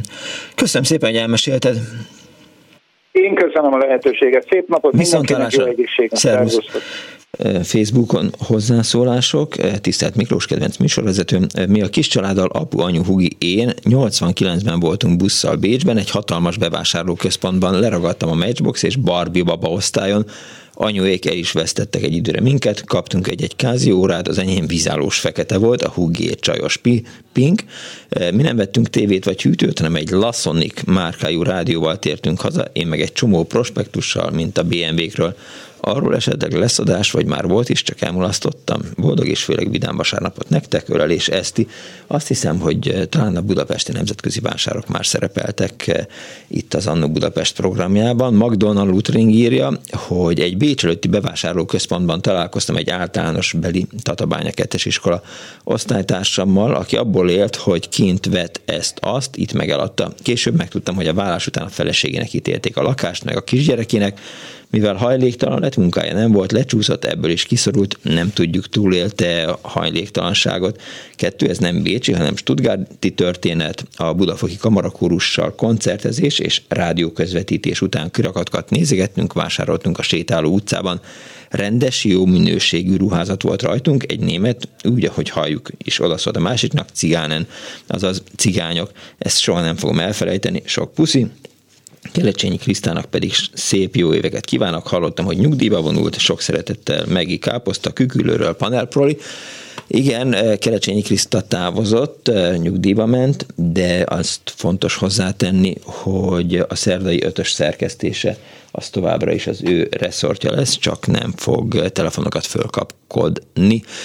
SMS-ben írja a hallgató, hogy vettünk egy tévét Bécsben, gurult benne valami, itthon lecsavaroztuk a háttámlát, és nagy meglepetésünkre egy 15 mm-es csavar kóvájgott benne, magyar alkatrészek voltak az benne. Halló, jó napot kívánok! Halló! Készcsók! Halló! Jó napot kívánok, Készcsók, tessék beszélni! Jó napot kívánok, Éva vagyok, azt hittem, hogy valaki más esetleg. Én a Klímaipari Szövetkezetben dolgoztam annak idején, és számítástechnikai dolgokkal is foglalkoztunk. Na most a Jutka csoportvezetőnöm arra kért, hogy menjek ki busszal Bécsbe, váltsam ki a valutát, mert tudta, hogy én a kislányomat egyedül nevelem, és fantasztikus élménybe volt részem tulajdonképpen. Hogy mondta, hogy menjek ki. Én a Szemüveges utcai IBUSZ irodába mentem, és ott lefoglaltam egy helyet magamnak. Egész éjjel nem aludtam, mert olyan ideges voltam, hogy úristen, mi történik velem. Na lényeg, hogy a Mária Hilferen kódorogtam egy cédulával és különböző címekkel, és megvettem mindent, amit a Judit csoportvezetőnöm mondott nekem, mivel ugye én számítástechnikai helyen dolgoztam a Klímaipari Szövetkezetben, sajnos már nincs meg. Hát hazajöttem rendesen, de rettenetesen izgultam, pedig semmi bűnt nem követtem el, amíg a határa értünk, és ott jött a határőr, és nézegette, hogy miket vettem meg. Na most egyik másik élményem volt Bécsbe az, hogy én akkor láttam először ilyen akciós banánt árulni. Úgyhogy rettenetesen meglepődtem, tehát nekem csak ilyen kevés. Ja, és azt szeretném mondani, hogy ugye beadtam az üzletekbe, mert 18 üzlete volt ennek a szövetkezetnek, mindenféle olyan számítástechnikai dolgokkal, és amikor eladták, akkor szépen összegyűjtögettem a pénzt, és egy csodálatosan nagy bársony kanapét 2 fotellel, akkor vettem egy csodálatos hosszú függönyt, meg csillárt. És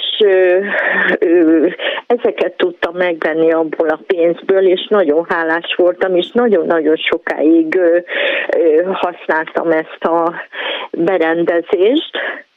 Úgyhogy én csak ennyit tudok mondani, de nagyon kellemes élmény volt. Akkor volt a Commodore 64 egyébként. Igen. Látott már Bécsben valami kiállítást, vagy múzeumot, vagy templomot? Én utána a Jézus Máriám hirtelen a hajó, Istenem, a Bigadó téren milyen, jaj, most hirtelen nem jut eszembe. Voltam Bécsbe kétszer egy hétig.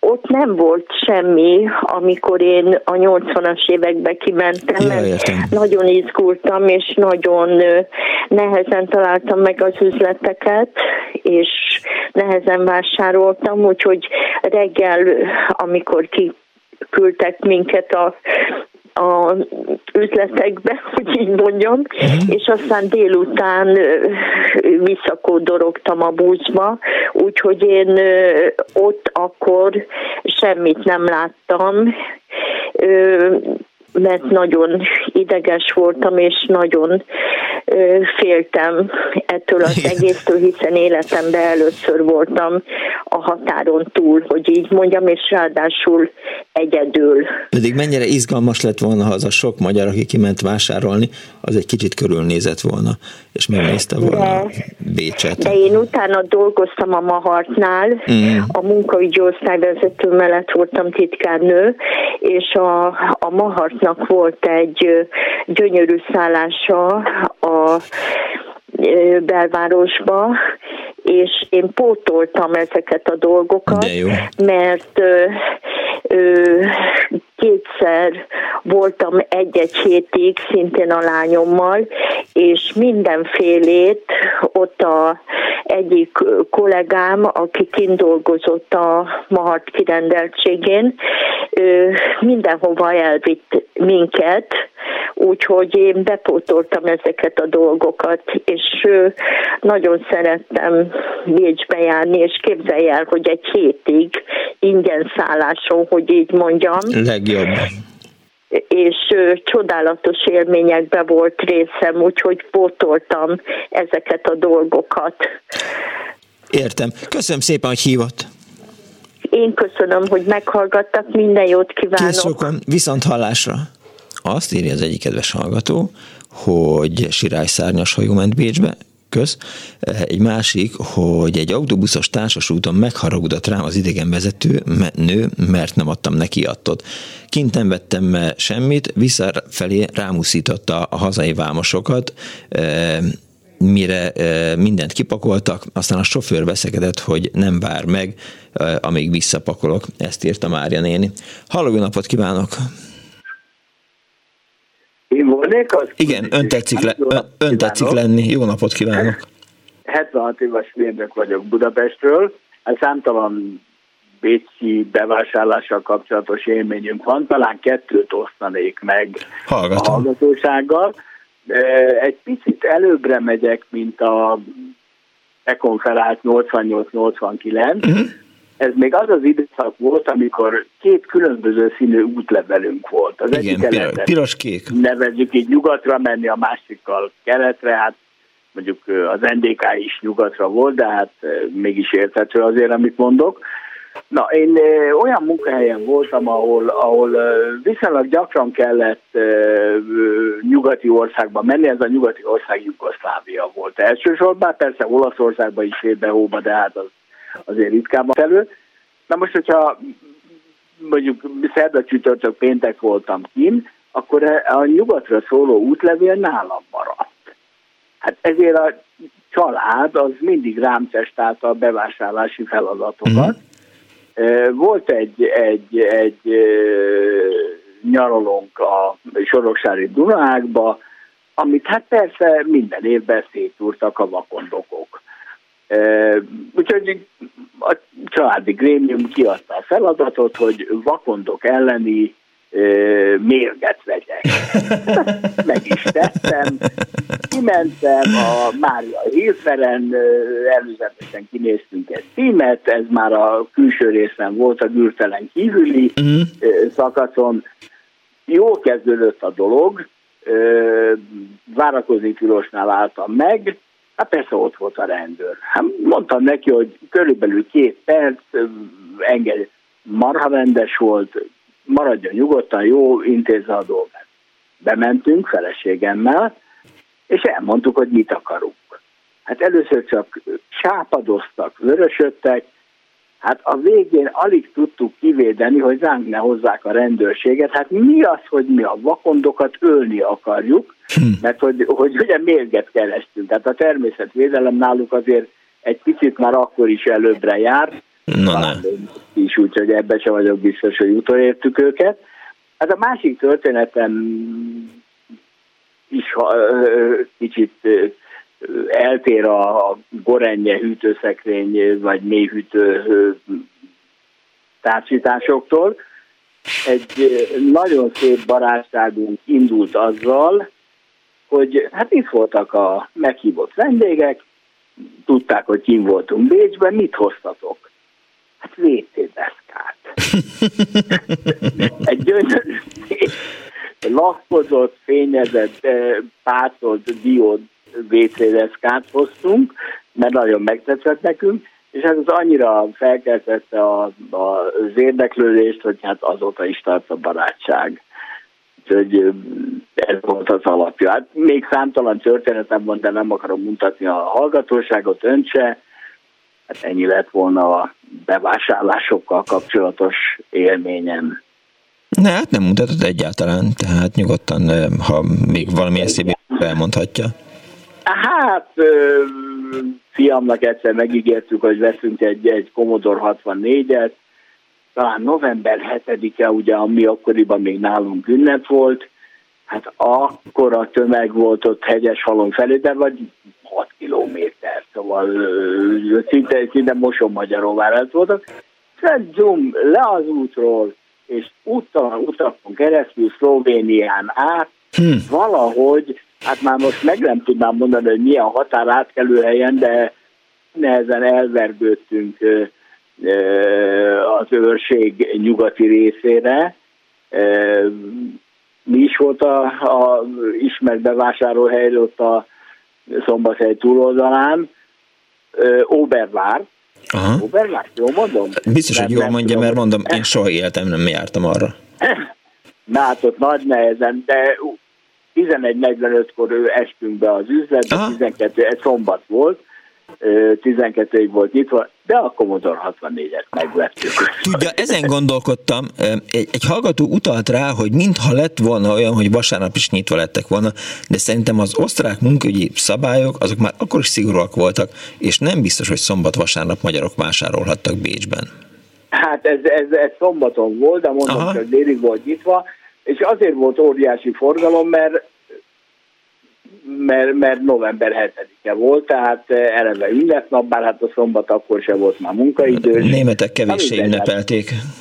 Hát de azért még sikerült elvergődnünk Bécsig is, ott, ahol azért megvettük a ominózus Gorenje hűtőszekrényt, úgyhogy a fiam örülhetett, hogy van egy Commodore 64-e, ám de csak úgy tudtuk hazahozni, hogy a hátsó üléseket lehajtottuk. Miért volt jobb a Gorenje hűtőszekrény a Lehelnél? Én nem is tudom, hogy lehetett lehet kapni. Igen? Hát, de nem hűtőszekrény, ez mély hűtőláda. Akkor még inkább az a kérdés, hogy mi a kiskutya fülét raktak egy mély hűtőládába? Hát a fiamat, mert máshova nem fér. Értem, el kell dugni a fiát, de hogy egyébként mit tartott benne az ember, tehát miközben jó, a 80-as évek végén már nyilván nem volt áruhiány, de hát mirelittel sem voltunk annyira ellátva, szóval hogy mi pakoltunk bele azért mélyfagyasztó ládába, disznóvágás. Most nem személyesen én, aha, de disznót vágtunk, és akkor egy ilyen 6-8 kg húst, tehát ilyesmit el kellett kapni. De volt egy sógorom, aki megszállottja volt az ilyen házi finomságoknak, úgyhogy volt, hogy borjút vágtunk, ami 150 kg volt szép. Azért, mire levágásra került. Hát némi jó indulat kell hozzá, hogy borjúnak nevezzük, de így utólag már elvettünk borjúnak. Köszönöm szépen, tehát hogy hívott. Értem, jó. Ez azért nehéz. Igen, tehát beterelni egy borjút egy Gorenje hűtőládába, az nyilván nem volt könnyű. Nem volt olyan könnyű. Bár tegnap megnéztem a Tehén című filmet, a Nemzetközi Dokumentumfilm Fesztivál nyitófilmjét. Hát jó. De ez majd, erről majd egyszer máskor beszélek. Köszönöm szépen. Viszont hallásra. Örülök, hogy sorra kerültem. Egyébként egy tehén életéről szól a The Cow című film. 96 perc, megszületik, és aztán él egy ideig, és aztán meghal. Fura film volt. Mindegy. Na, kedves Miklós, buszos vásárló kiránduláson voltunk egy nyugdíjas kolléganőmmel, de mi körbenéztük a piacot, és megnéztük az operaházat, és egy angol csoporthoz csapódva a vásárlás elmaradt. Aztán azt írja a hallgató, hogy nem fair dolog leszólni a műszaki cikkekre kiéhezett magyarokat. Mire gondolsz, kedves hallgató? Tehát hol volt leszólva? Tehát föltettem egy kérdést, megkérdeztem azt, hogy oké, rendben vettünk egy gorenyét, de hogy miért nem volt jó a lehel, nincs leszólva senki, tehát egy jelenségről beszélünk, nem kell megvédeni a hallgatókat, tehát fölöslegesen ne lőjük magunkat a vízbe. Mindenki tartott vidéken disznót, a Gorenje korszak előtt csak télen volt lehetséges, 88 után bármikor, igen, itt oldja fel a kedves hallgató a Gorenje hűtőláda problematikáját, és azt írja a hallgató, hogy szerintem se voltak nyitva a boltok Ausztriában vasárnap, még ma is szombat délután és este bezárnak a boltok, és csak néhány üzlet tart nyitva vasárnap, és a pályaudvar, repülőtér, illetve a benzinkút köz. Halló, jó napot kívánok! Halló, halló! Jó napot kívánok! Jó napot kívánok! Én Forát vagyok Budapestről, és én 1988-ban voltam néhányszor Bécsben, mármint hogy azóta is sokszor, de ilyen üzleti céllal, hogy úgy mondjam. Akkoriban sokat jártam táncházba, ahol rendkívül szép és rendkívül kreatív lányok gyönyörű ékszereket készítettek rézdrótból, nem is tudom, acélból, ilyesmiből. És akkor egyszer megkérdeztem az egyiket, akinek volt egy ilyen fülbevalója, hogy te figyelj, ezt hol vetted, mert hogy én is vennék egyet a sajomnak, és milyen jó lenne. És azt mondja, hát én csináltam. Tényleg, és csak ezt az egyet? Ja nem, hát én szoktam ilyet, és akkor mondom, jó, hát akkor elmennék hozzád, azt megnézném, hogy milyenek, választok, és akkor veszek egyet. És aztán mire eljutottam oda, hogy elmegyek hozzá, akkor jött az ötlet, hogy hát és mi lenne, ha többet vennék, és azt eladnám. Jó hangzik. Aha. És akkoriban is, meg a mai napig is Bécsben van egy remek bolhapiac a Duna-csatorna partján. Igen, azt tudom. Igen. Az élelmiszerpiac mellett. Flómárt, azt hiszem. Minden szombaton, igen, a Flómárt. Ahol én jártam már előtte, és hát egészen varázslatos hangulata van, mert tényleg a legkonzervatívabb Bécsi-től az alternatív Bécsiig, és az összes náció, aki Bécsben előfordulhat, a lengyeltől a perzsáig, ott minden megvan. És írtó izgalmas, És hatalmas forgatag. Hát azt gondoltam, hogy meg kéne próbálni, és amikor eljutottam ehhez a lányhoz, hogy megvegyem az ékszereket, akkor megnéztem, nagyon tetszett, és megkérdeztem tőle, hogy na és mennyi van, és mindent megvettem. De nem volt sok, mit tudom én, 30 pár fülbevaló, meg egy pár karkötő, meg nyaklánc, meg ilyenek. És közben megtudtam, hogy volt még egy-két lány, aki csinált ilyeneket, tőlük is vettem mindenfélét, és hát aztán elmentem Bécsbe. De nem autóval, meg nem busztal, hanem vonattal, mert az sokkal kényelmesebb, meg nem volt kocsim persze igazi csóróként. Akkoriban a műemlékfelügyelőségnél dolgoztam a restaurálási osztályon, és ez remek, fizetéskiegészítésnek tűnt.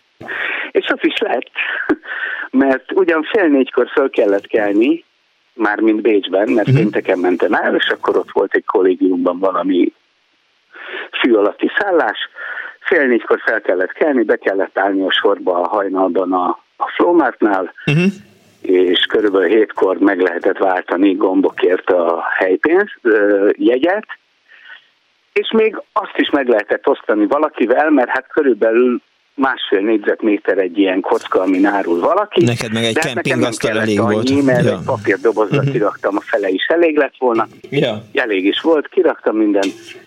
11-re minden elfogyott, és ugyanannyi shillingért adtam, mint ahány forintért vettem. Na, az jól hangzik. Hát az elég jó biznisz volt akkoriban. 8-os szorzóval. Fél egykor elverte az eső az egész vásárt, de akkor én már jól voltam, úgyhogy akkor azt gondoltam, hogy akkor ennek a pénz egy részének mindjárt seggére is verek. Csúnya rossz pénz elfenekellek. Hanem elmentem a KGM Altwienbe, a Havelkába, vettem 4 tasak 5 dekás teafüvet a Stephanskirche mögötti H&H teásboltban, és egyáltalán, amikor elállt az eső, akkor mászkáltam, és nézegettem, és megbámultam a mozikat, hogy miket vetítenek, meg a múzeumokat, meg mindenfélét, és aztán felszálltam az ellenvonatra, és hazajöttem. Ja, és kávéztam is persze még az Ambassador Hotelben, ahol bokáig sütpedős szőnyegen lehetett besasszézni a WC-be. Úgyhogy nagyon hangulatos idők voltak. Nagy élet voltak. Köszönöm szépen, hogy hívtál. Nincs mit. Viszont hallásra. Néhány hallgatói SMS. Üdv a műsornak. A szüleim kérésére 1989-ben elvittem őket Ózdról Bécsbe tévét venni. Akkor kérték, hogy inkább vegyek a szovjet tisztektől színes tévét, mert az sokkal jobb. Örömömre legalább a szüleim voltak külföldön, Ausztriában, írta V. János. Másik. Hali, azért nem volt jó a Lehel, mert nem is volt. Mi is fél évet vártunk rá. Egy másik hallgató, a Texas Super kézi számológép 200 shilling volt, az elemek hozzá szintén összesen 600 shilling volt a költőpénzem a 2 napos buszkiránduláson, írta Lala nekem. Halló, jó napot kívánok! Halló, én vagyok? Igen. Gyurka vagyok. Szevasz, Gyurka! Náthás hangom. Jobbulást. Előre bocsánat, köszönöm, hogy miért nem értem, hogy miért kellett Bécsig menni. Hát ott van a szlovéniai Velenje központú Gorenje bemutatóterem máig, ahol a központja is van a Gorenjének. Ez Zalaegerszektől olyan 100-120 kilométerre van. Na mindegy, nem lehet, hogy ennek volt financiális oka. Én nem értek a pénzhez, úgyhogy nem bizniszelni mentünk a drága Bodor Ferenc könyvtárosommal Bécsbe. Nekem volt egy Peugeot kombi dízelautóm, és 2-en beültünk és elmentünk Bécsbe, és néztük a Kärntneren kávénkat kavargató, a sok villahajte, sárga szatyros turistákat. Egyébként azért is mentünk, hogy könyvesboltokat látogassunk. Művészeti albumokat kellett venni. Volt.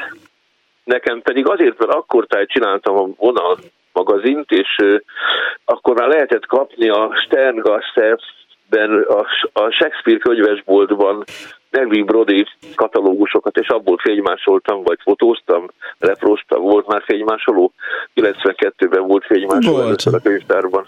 Na mindegy, szóval abból vagdostam össze ollóval, pikkelésnek mondják a grafikusok a vonalnak az új betűjét, ami akkor még sehol nem volt, Egri Brody.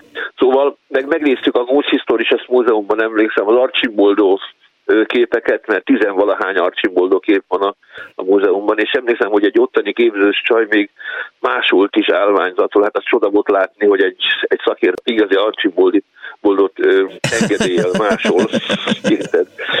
Szóval nem vettünk ilyen a szírszart, nem vettünk szírszarokat, hanem tényleg katalógusokat, könyveket vettünk, újságokat. Ott tudtam venni a LA Style című amerikai magazint, a Los Angeles Times, ami olyan tipográfia volt abban, hogy abból loptam én sokat, nem is veszik észre, mert az ember annyit változtat ezeken, hogy a hozzáadott érték az a kulturájtot átirányítsa hozzám, érted? Ja, és akkor még gondolom, onnan kellett behozni letraszetet, meg... Hát letra az azért, úgy emlékszem, hogy már volt letraszet a művészellátóban, de Virágvölgyi Péter a tanszékvezetőm azért megcsinálta az alfa verziót Magyarországon, nem volt olyan hibátlanul tisztán. Mármint az alfaszetre gondolsz. Az alfaszetre, persze.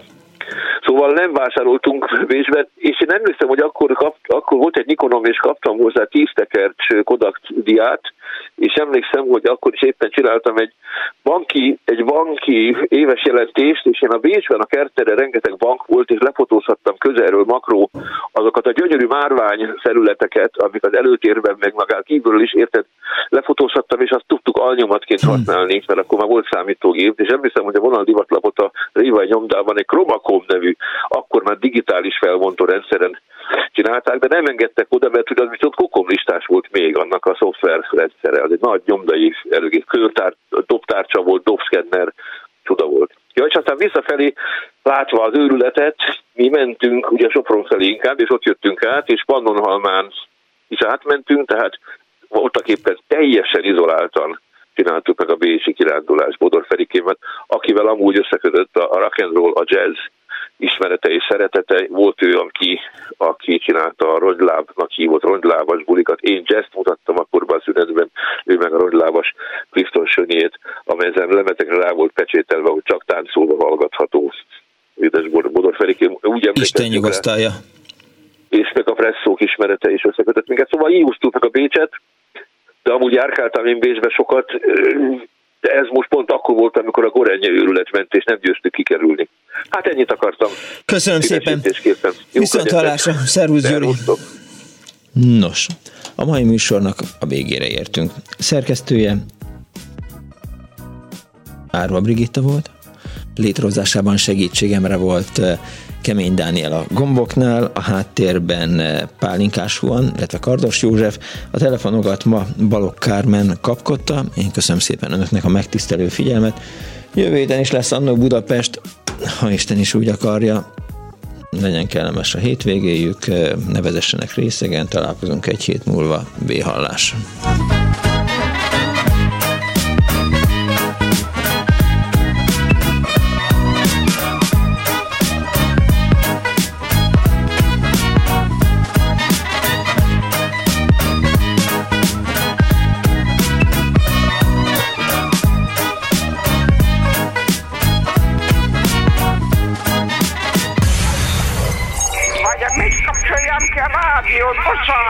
Igen, igen, igen. Elnézést! Jó napot kívánok!